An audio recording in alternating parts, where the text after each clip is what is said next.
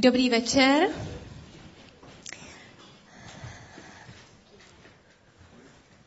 Tak my dnes končíme sérii Jak být stateční a dnešní téma je Vidět dál. To, že jste tady, znamená, že jste stateční. Možná, že se někdy tak necítíte, necítíme, že jsme stateční, že jsme odvážní, ale brzy uvidíte, že každý z nás projevuje statečnost a odvahu v nějakých oblastech v našem životě. Být odvážný a statečný někdy znamená udělat nějaký krok, výjít z nějaké naší komfortní zóny. Udělat krok dopředu. Výjít z něčeho, kde je pohodlí, bez rizika, tam, kde je možné, že budu muset něco obětovat možná svoje pohodlí jenom nebo svůj klid, někdy možná svoji pověst, zdraví a někdy dokonce život. Vlastně navazuju na to, co říkal Dan. A já tady ještě přečtu jeden příběh. Posádka a cestující na palubě letadla 11. září 2001, které bylo uneseno teroristy, se během únosu spojilo pomocí mobilních telefonů s lidmi na zemi a dozvěděli se tak o útocích v New Yorku. A tak se rozhodli, že teroristy přemůžou, zmocní se toho letadla, aby nemohlo být nástrojem smrti dalších desítek, stovek, možná tisíců lidí. Po souboji mezi pasažéry a teroristy se letadlo zřítilo v Pensylvánii, asi 240 kilometrů severozápadně od Washington DC. Všechny osoby na palubě při zřícení letadla zahynuly. Takže někdy to znamená být odvážný a statečný, že musím něco udělat za nějakou oběť. Ale někdy statečný a odvážný znamená někdy jenom zůstat stát pevně to, že se nerozhodneme utéct, že to nevzdáme, že se nezhroutíme, že pod tím tlakem zoufalých podmínek a depresí nespácháme sebevraždu, že nepodlehneme pokušení, že nezapřeme víru v Ježíše Krista, když ti třeba hrozí nějaká nevýhoda, nebo ve škole nějaký posměch, nebo pohrdání, a nebo dokonce i smrt. Stejně jako na americké škole, kde vrah zastřelil každého člověka, každého studenta, který byl křesťan, protože se zeptal, kdo je tady křesťan? Jsi křesťan, brzo uvidíš Boha. A studenty postřílel. V našem běžném životě to nemusí být někdy až tak vyhrocené, ale někdy víc nějaké komfortní znamen, zóny znamená, že se vdám nebo ožením. Přes ten čeli, i když čelím tomu tlaku, že třeba to nezvládnu, že mám špatné zkušenosti v okolí, nebo že lidé kolem nás, třeba příbuzní, nám říkají, je to příliš nebezpečné, můžete spolu bydlet, dokonce spolu můžete mít intimní život, to je v pohodě, to není nebezpečný. Ale manželství, to je už fakt nebezpečný. To už je fakt zodpovědnost, to je na celý život. To je nebezpečný, ale to je právě to dobrodružství. A nebo někdy už to manželství si, ale nemáš odvahu mít děti, prostě pořád říkáš, nejsem na to dost připravený. Prostě to nezvládnu. Jak bych je vychovával a, a peníze a nemáme tohle a tohle. Když tak přijďte za mnou, když někdo takový něco řeší. um, My jsme teďka o víkendu měli dvě krásné svatby v ICF. Klára a Michal Brunskovi a Kája a David Tulachovi. A já jim takhle moc ještě gratuluju jednou z tohohle místa. A tohle je někdy těžké výjít z té komfortní zóny a čelit tomu strachu a obavám. Ale když potom už v tom manželství jsme, třeba, a někdy přijmeš to obrovské požehnání a tak dále, ale někdy máš třeba pocit, že už toho je tolik. Stres, tolik potřeb, děti zlobí.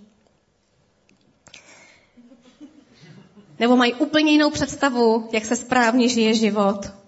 Nebo si udělala nějaké špatné finanční rozhodnutí, které na tebe doléhá dlouho i na tvoji rodinu. A jste ve stresu.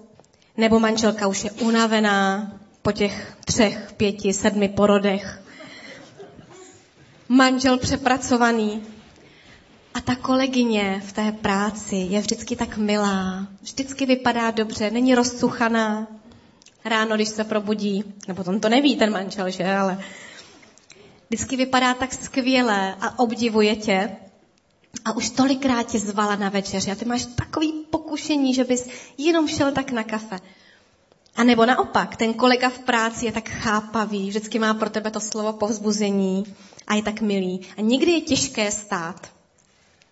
A já dneska budu mluvit o tom, jak být statečný a stát Bohu věrný, věrný sám sobě a lidem, které máš, které máš rád. Jak být statečný. A budu mluvit o tom, jak vidět dál skrze ty situace. Takže začneme tím, že eh, pustíme si slide s Filipenským, kde Pavel, apoštol Pavel, mluví o tomto. Naučil jsem se totiž být za všech okolností spokojený. Umím se uskromnit, umím užívat hojnost. Do všeho jsem v každém ohledu zasvěcen. Být sytý i hladový, mít nadbytek i nedostatek. Všechno mohu v Kristu, který mě posiluje. Můj Bůh pak podle svého bohatství slavně naplní i každou vaši potřebu v Kristu Ježíši. A já tady mám ještě jeden překlad, který jsem si vytáhla z Amplify Bible, to je výkladová Bible a já si ji ráda čtu, protože mi to jakoby lépe osvětlí, co tím ten Pavel ve skutečnosti myslel. Tak já přečtu takový hodně kostrabatý text, ale dobře poslouchejte, protože ho neuvidíte na slajdu. Naučil jsem se totiž být spokojený a soběstačný skrze Krista. Spokojený až do bodu, kdy nejsem ani neklidný, ani rozrušený, bez ohledu na mé okolnosti. Vím, jak pokračovat dál a žít pokorně v těžkých časech. A taky vím, jak si užívat hojnost a žít v prosperitě. Každých a za všech okolností jsem se naučil tajemství čelit životu. Ať jsem dobře nakrmený nebo hladový, ať mám hojnost neboť jsem v nouzi, nebo jsem v nouzi. Můžu dělat všechny věci, ke kterým mě On povolal. Jsem soběstačný v Kristově dostatečnosti. Jsem připraven pro cokoliv a k čemukoliv. Skrze něho, který mě naplňuje vnitřní silou a suverénním pevným klidem. A ten další verš, můj Bůh pak podle svého bohatství slavně naplní i každou vaši potřebu, štědře naplní tu každou vaši potřebu až do plnosti. A ještě budu pokračovat v jednom verši a potom si to rozebereme společně. 2. Korinským 12.10. S radostí snáším slabosti, příkoří, strádání, pronásledování a úzkosti pro Krista. Vždyť má síla je v mé slabosti. Zastavíme se chvilku u těchto veršů, protože oni jsou hrozně zajímaví a jsou v tom velmi důležité principy a myšlenky. První myšlenka, která mě v tom zaujala, Pavel říká, že on našel, má nějaký tajemství, on našel nevyčerpatelný zdroj. Zdroj vnitřní síly, zdroj naplnění potřeb, zdroj, jak zůstat stát v každé okolnosti, za každých okolností. Ať se děje, co se děje, ať má hlad, ať má příjem manžel, manželka, on nemá příjem. Sílu, zdroj, jak odolat pokušení. Našel zdroj, ví, on ví, on se naučil, že Bůh naplní každou jeho potřebu, takže není závislý na tom, jestli zrovna v tuto chvíli je ekonomická krize v Řecku nebo v České republice. On našel a žije z nějakého vnitřního zdroje, který mu dává klid za každých okolností. To je první myšlenka. Druhá věc, která mě strašně zaujala, on tam říká, naučil jsem se. To mi dává obrovskou naději, protože on říká, on tam dává vlastně náhled k tomu, že je to nějaký proces. Je to něco, co, s čím se narodíme. Je to něco, co se můžeme všichni naučit a, co, a můžeme dojít do stejného bodu jako Pavel. Je to proces, um, kdy já si myslím, že Pavel prošel něčím podobným, jako když my jsme doma zakládali trávník. My, když jsme se přistěhovali do domu, tak, eh, do jedno, který jsme koupili, tak my jsme ho koupili od jedních starších manželů a opravdu jejich eh, fokus, jejich cíl života, protože už měli dospělé děti, byla ta zahrada, to byli Pražáci a měli opravdu nádhernou zahradu bez jediného plevele, krásně založenou a skoro uprostřed té zahrady byly dva obrovské záhony. A, a my s Benem, to řeknu ráno, to lidé nepochopili, protože my prostě s Benem, to řeknu na rovinu, jsme opravdu nejsme kutilové s mým manželem a opravdu nejsme zahrádkáři. Takže možná, kdyby naši zahradu viděli chudáci majitelé po těch letech, tak by asi nebyli moc šťastní. Takže naše první rozhodnutí, které bylo, bylo, že záhon se zruší, aby naši kluci měli kde hrát fotbal. A můj manžel ale nikdy trávník nezakládal, takže on si to všechno nastudoval z různých knih a z internetu a když měl prostě pocit, že už toho ví dost, tak šel do toho správného obchodu, koupil ten správný druh toho osení a udělal všechny ty procesy, které jsou potřeba. Ale když to zakládal, sice udělal to, co asi měl udělat, ale vůbec jsme netušili, jestli opravdu nějaká tráva vyroste. Byla tam nějaká pravděpodobnost, protože to fungovalo mnoha lidem, ale my jsme měli fakt jenom nějakou naději. A světe div se, nějaká tráva tam vyrostla. a takže tam byl nějaký prožitek, nějaká zkušenost. A příště, když už jsme to zasívali znovu, protože to potřebovalo jakoby několikrát nebo i jiná místa, tak už to nebyla jenom naděje. Už tam byla nějaká zkušenost, nějaký prožitek, které nám dávalo větší víru. A když už to bylo po několika letech, tak už Ben věděl, kde které hnojivo a tak dále. A dneska, když bychom zasívali znovu trávník, tak je tam vždycky nějaké riziko, že by to možná nevyšlo. Ale díky těm zkušenostem a prožitkům my víme, že to prostě funguje. Je to až téměř jisté. A já věřím, že tohle je nějaký proces, který možná funguje v našem životě s Bohem máme nějakou naději, nějaký prožitek, fungovalo to zkušenost, máme víru a po nějaké době už máme jistotu, že Bůh, jako Pavel, má jistotu, že Bůh mu vždycky pomohl, ať se dělo, co se dělo. Proto tohle mohl říct, že žije vlastně v pokoji a vždycky stojí. A třetí myšlenka, on tady říká, když jsem slabý, tak jsem silný. Protože když Pavel je slabý, tak tehdy se zjevuje boží síla. A já tady řeknu možná jeden příběh, kdy se zjevila boží milost a boží síla, když já jsem byla slabá. Mě, já mám čtyři děti, dvě už dospělé, skoro.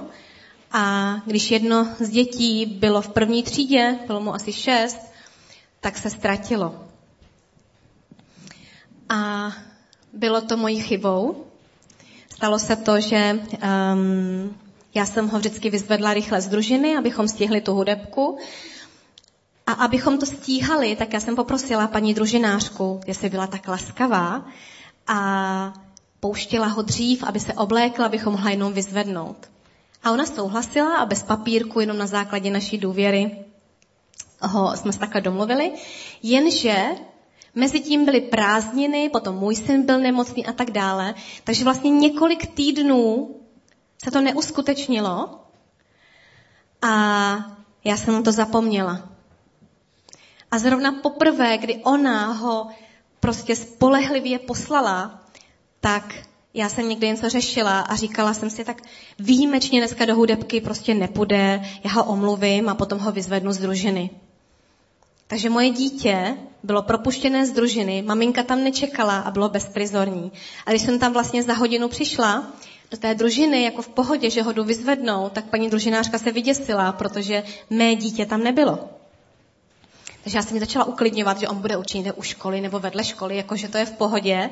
Jenže když mě za hodinu zavolala, jestli teda ho mám, tak jsem mi musela říct, že ho teda nemám. Že nebyl ani vedle školy, ani za školou, ani na všech místech v tom městě, kde jsme bydleli. Dokonce nebyl ani u spolužáků, které jsem obvolala. Ale během té doby jsem se modlila a protože, jak tady Dan mluvil o těch černých scénářích, a totiž jsem měla už zkušenost, když třeba manžel se spozdil, tak už jsem měla ty svoje příběhy, jakoby, kde asi je nějaká nehoda, tak jsem se vždycky modlila, už jsem viděla, že když mám klid, že to bude dobrý. A když někdy klid úplně nemám, takže se mám modlit a volat, co se děje a opravdu třeba měl nějakou malou nehodu nebo tak. Takže už jsem trošku nějakou zkušenost měla a když se stala takováhle těžká situace, tak já jsem si nemohla pomoct, ale mě naplňoval takový klid, že to bylo neskutečné. Já jsem se až jako usmívala, byla jsem úplně v pohodě. Takže jsem ještě uklidňovala, sice ho nemám, ale vím, že je určitě v pořádku a že ho najdem.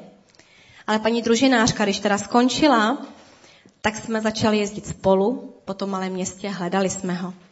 Potom už začala být tma, tak řekla, no už musíme prostě na policii, takže jsme šli na policii. A oni byli jako úplně trošku rozhozený z toho, že matka, která hledá své malé dítě, prostě se směje a ještě uklidňuje jako ostatní. A ve chvíli, kdy uh, ve chvíli, kdy on chtěl fotografii, ten policista, tak já jsem najednou vytáhla úplně v pohodě velkou fotografii mého syna, protože mi úplně náhodou zrovna v tom autě vozila. Takže už jsem začala být podezřelá. Potom teda paní družinářka už zavolala paní ředitelku, takže už při, přijela paní ředitelka, už potom přijela paní zástupkyně, už měla policie a ta městská policie teda ty instrukce. A teďka paní družinářka ještě policistovi říkala, víte, on je totiž strašně krásný, protože on je míšený a on určitě už někde na hranicích a prostě já už jsem budu ve vězení 20 let a už to bylo, byla to hrozná situace pro ně a já jsem se pořád usmívala, pořád jsem byla v klidu a pořád jsem jako povzbuzovala a utěšovala. Až jsem začala být podezřelá, si myslím. A já vás nebudu napínat. Skončilo to tak, že um, když jsme potom měli jet znovu na tu policii pro nějaký už další zápis, tak jsme se z nějakého důvodu zastavili ještě před školou. Myslím, že paní družinářka tam musela něco vzít. A my jsme tak jako vystoupili a čekali a najednou vidíme mého syna, jak jde po tom chodníku k té škole, klidnej, s tou aktovkou na těch zádech. Takže všichni se k němu vrhli a, a prostě brečeli. A já jsem byla, a kde jsi byl, miláčku, úplně v pohodě. A on mi potom řekl, že nějaký kamarád ho vzal úplně do jiné části toho města, kde v životě nebyl, k nějaké hřiště. A on tam pořád čekal, až ta maminka přijde pro něj. Protože přece maminka je vševědoucí a přece musí vědět, kde on je. A díky téhle situaci já jsem si začala tykat s paní družinářkou, stali se z nás kamarádky a s paní ředitelkou taky. Eh, změnili potom kvůli mě vlastně podmínky vyzvedávání dětí. a to jsem byla jako nástrojem toho průlomu, jo, zlepšování. A ale díky tomu, jak jsme se mohli zpřátelit s paní družinářkou, tak jsem vlastně mohla být, myslím si, že důležitým nástrojem k nějaké proměně důležité v jejím životě.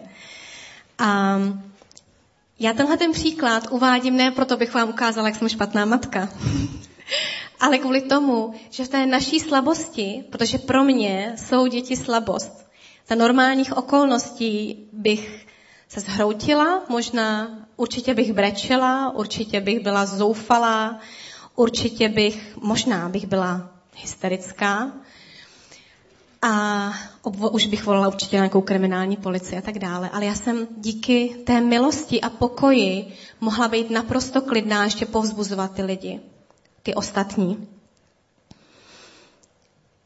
Že v naší slabosti se může zjevit ta boží milost, že můžeme zůstat, stát bez ohledu na ty okolnosti, které se nám dějí. Takže tohle je první takové tajemství, o kterém mluvil Pavel, jak můžeme zůstat stát. Že můžeme vidět skrz tu situaci, protože máme nevyčerpatelný zdroj. Vidět skrze nevyčerpatelný zdroj, který je v nás. Druhý princip, pojďme se podívat na jeden příběh z druhé královské. Ráno sluha božího muže vstal, vyšel ven a hle, kolem celého města vojsko, koně a vozy. Ach můj pane, řekl mládenec Elíšovi, co si počnem? Neboj se, odpověděl mu, s námi je jich víc než s nimi. A pak se Elíša modlil, hospodine, otevři mu oči, ať vidí. Hospodin mládenci otevřel oči a hle, uviděl kolem Elíši horu ohnivých koní a vozů. Elíša z Genozim, Elíša byl prorok, na kterého vytáhlo obrovské vojsko. A to byla vlastně armáda chlapů, kteří měli všechno, co potřebovali pro to, aby Elíšu a Genozi ho naprosto zničili. A my tady vidíme, že Elíša se vůbec nebál. Přestože fyzickýma očima viděl prostě neřešitelnou situaci. To prostě není možné vyřešit. Ale on byl klidný, protože viděl skrz. On viděl dál. A aby uklidnil Genoziho, tak se modlil, aby mu Bůh otevřel oči. Pojďme se podívat na obrázek.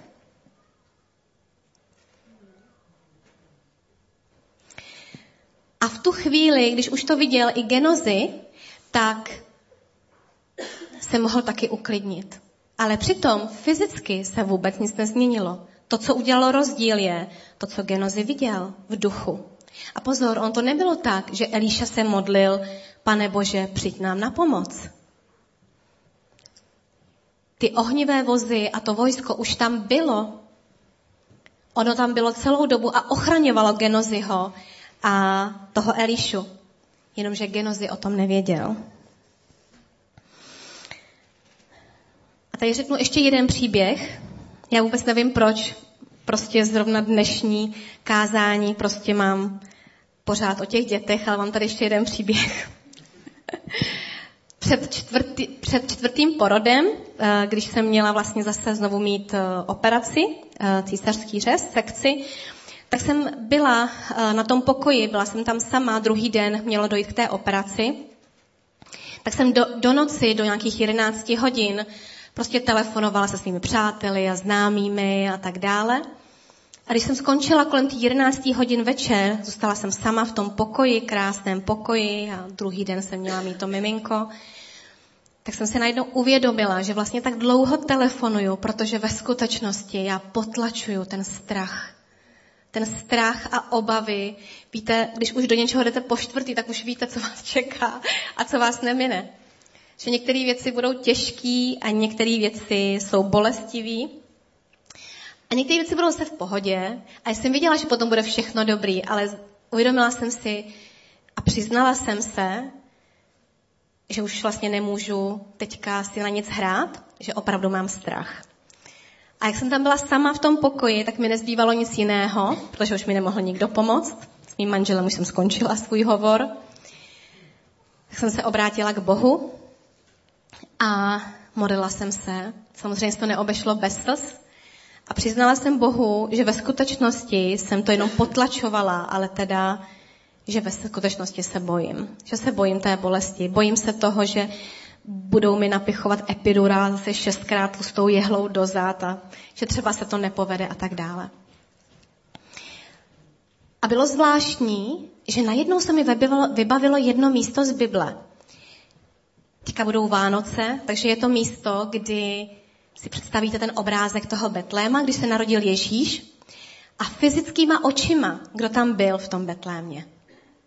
Jozef, ta maminka, která rodila, ta Marie, byla tam to, bylo to tam to miminko a potom tam ještě byla nějaká možná kráva a osel, a nevím, co tam všechno bylo v tom chlévě, seno tam bylo, možná nějaký krmelec.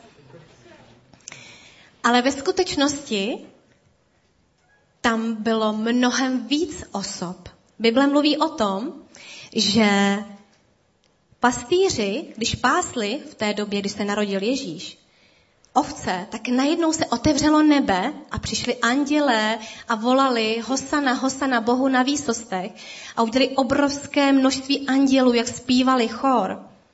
A proto tam potom ty pastýři šli. A já jsem nenašla lepší obrázek, hledala jsem dlouho, ale jenom pro tu představu, že vidíte ten Betlém, že fyzickýma očima, kdyby tam přišel ten majitel nebo nějaký soused, tak uvidí jenom krávu, osla, Marii, miminko Josefa, ale realita byla úplně jiná. Byla tam spousta andělů, protože se naplňoval boží plán, který Bůh připravil před ustanovením světa. Už když stvořil Adama a Evu, tak Bůh věděl, co se všechno bude dít a měl tam ten plán s Ježíšem Kristem. A že se narodil Ježíš, Boží syn, na tu zemi, to si přece nemohl nikdo nechat ujít. Tam byl Bůh Otec, Duch Svatý, Ježíš se narodil, celý nebe u toho muselo být. Ale běžný člověk to neviděl. Ale to je ta realita.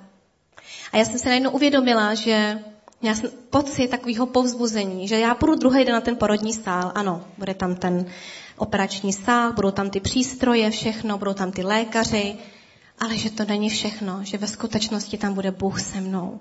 Ježíš Kristus a Duch Svatý a anděle. Že v tom nejsem sama. A že to zvládnu.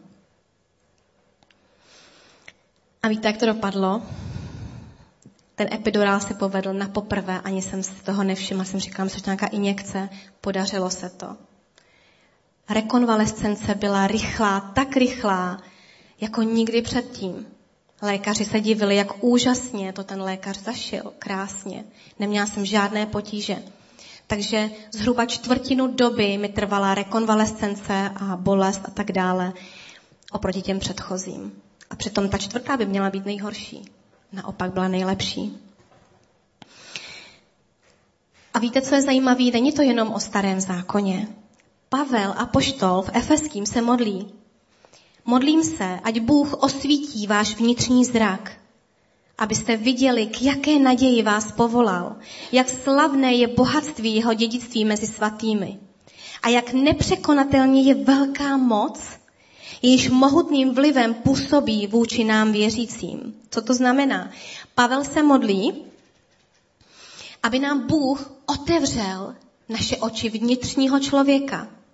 To znamená, že máme fyzické oči, ale Pavel se modlí, aby nám Bůh otevřel oči vnitřního člověka, abychom poznali tu obrovskou moc, kterou k nám Bůh má.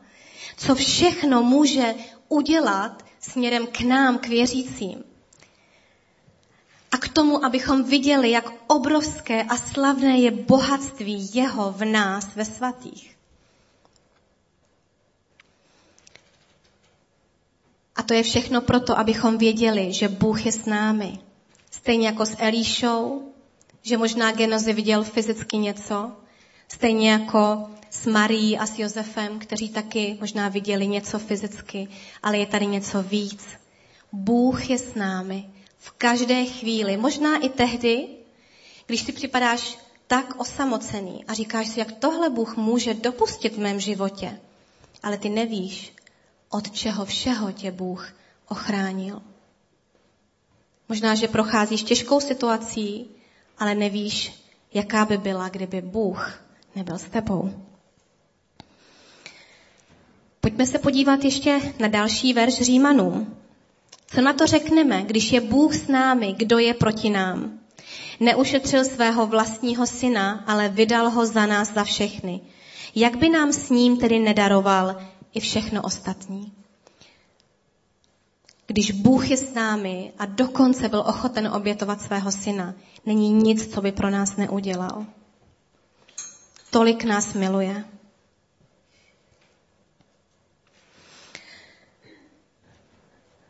V našich slabostech se zjevuje boží síla. Když jsem zapomněla na dohodu s družinářkou, když jsem zůstala sama v tom strachu, v té porodnici, protože už mi nemohl nikdo pomoct, už jsem tam byla jenom já a Bůh, proč zrovna v našich slabostech se může zjevit boží síla? To je kontrola pro mě. Abych vás tady dlouho nezdržovala. Já jsem si říkala, proč zrovna v těch slabých mých chvílích se zjeví boží síla. A říkala jsem si, možná je to proto, že to přestanu konečně držet a kontrolovat. Když už dojdu na konec svých možností a svých hranic. Strašně jsem se snažila, ale nezvládnu to, Bože. Strašně jsem se snažila ten strach prostě zahnat a dívat se, že tam není, že to určitě zvládnu. Už jsem to prostě zvládla třikrát, takže to zvládnu i po čtvrtý prostě. Ale když se to přiznáme, tak tehdy může přijít boží milost a boží síla. A Bible říká, že máme děkovat Bohu za každých okolností, protože Bůh je v tom s námi, on nás neopustil. Ať seš kdekoliv a v jakékoliv situaci, Bůh je pro tebe, Bůh bojuje za tebe, Bůh pracuje pro tebe. Andělé jsou v pohotovosti, každý má nějaké své úkoly. Takže ti jenom chci říct, nezdávej to, dívej se dál, skrz ten kříž. Možná ten kříž utrpení, bolesti, okolností těžkých. Ale Bůh má pro tebe život, sílu a chce ti dát všechno, co potřebuješ. Takže kdybych měla schrnout tři body z dnešního kázání, jak být statečný, jak zůstat stát, můžeš vidět dál. Učit se každý den i v malých příležitostech a výzvách, že Bůh je zdrojem tvého naplnění, tvých potřeb a tvé síly. Za druhé, můžeš vidět dál skrz tu situaci, ve které seš, můžeš věřit a modlit se, aby Bůh ti otevřel oči, že v tom nejsi sám a že v duchu se něco děje, aby si tím prošel, aby si byl silnější. Protože Většina lidí, kteří jsou dneska silní, jsou silní proto, že prošli těmi těžkými věcmi.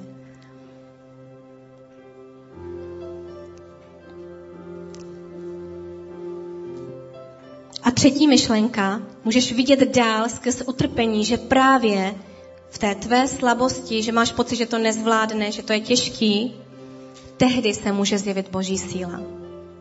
Dej Bohu šanci. Pozvi ho do té situace, řekni mu, že to nezvládneš a ti pomůže. Bůh je gentleman a Bůh nikdy nepřijde jinak, než když ho pozveš. Takže teďka budeme zpívat jednu píseň a já bych vám ráda dala teďka tenhle čas. Můžeme si klidně stoupnout všichni. A můžeme přemýšlet během té písně, jestli máme v nějakých oblastech tu slabost a chceme ji dát Bohu, nebo jestli čelíš nějaké těžké situaci. A chceš se modlit, aby Bůh ti otevřel oči, aby ti ukázal, že je s tebou. A potom, až se vrátím, tak se můžeme modlit.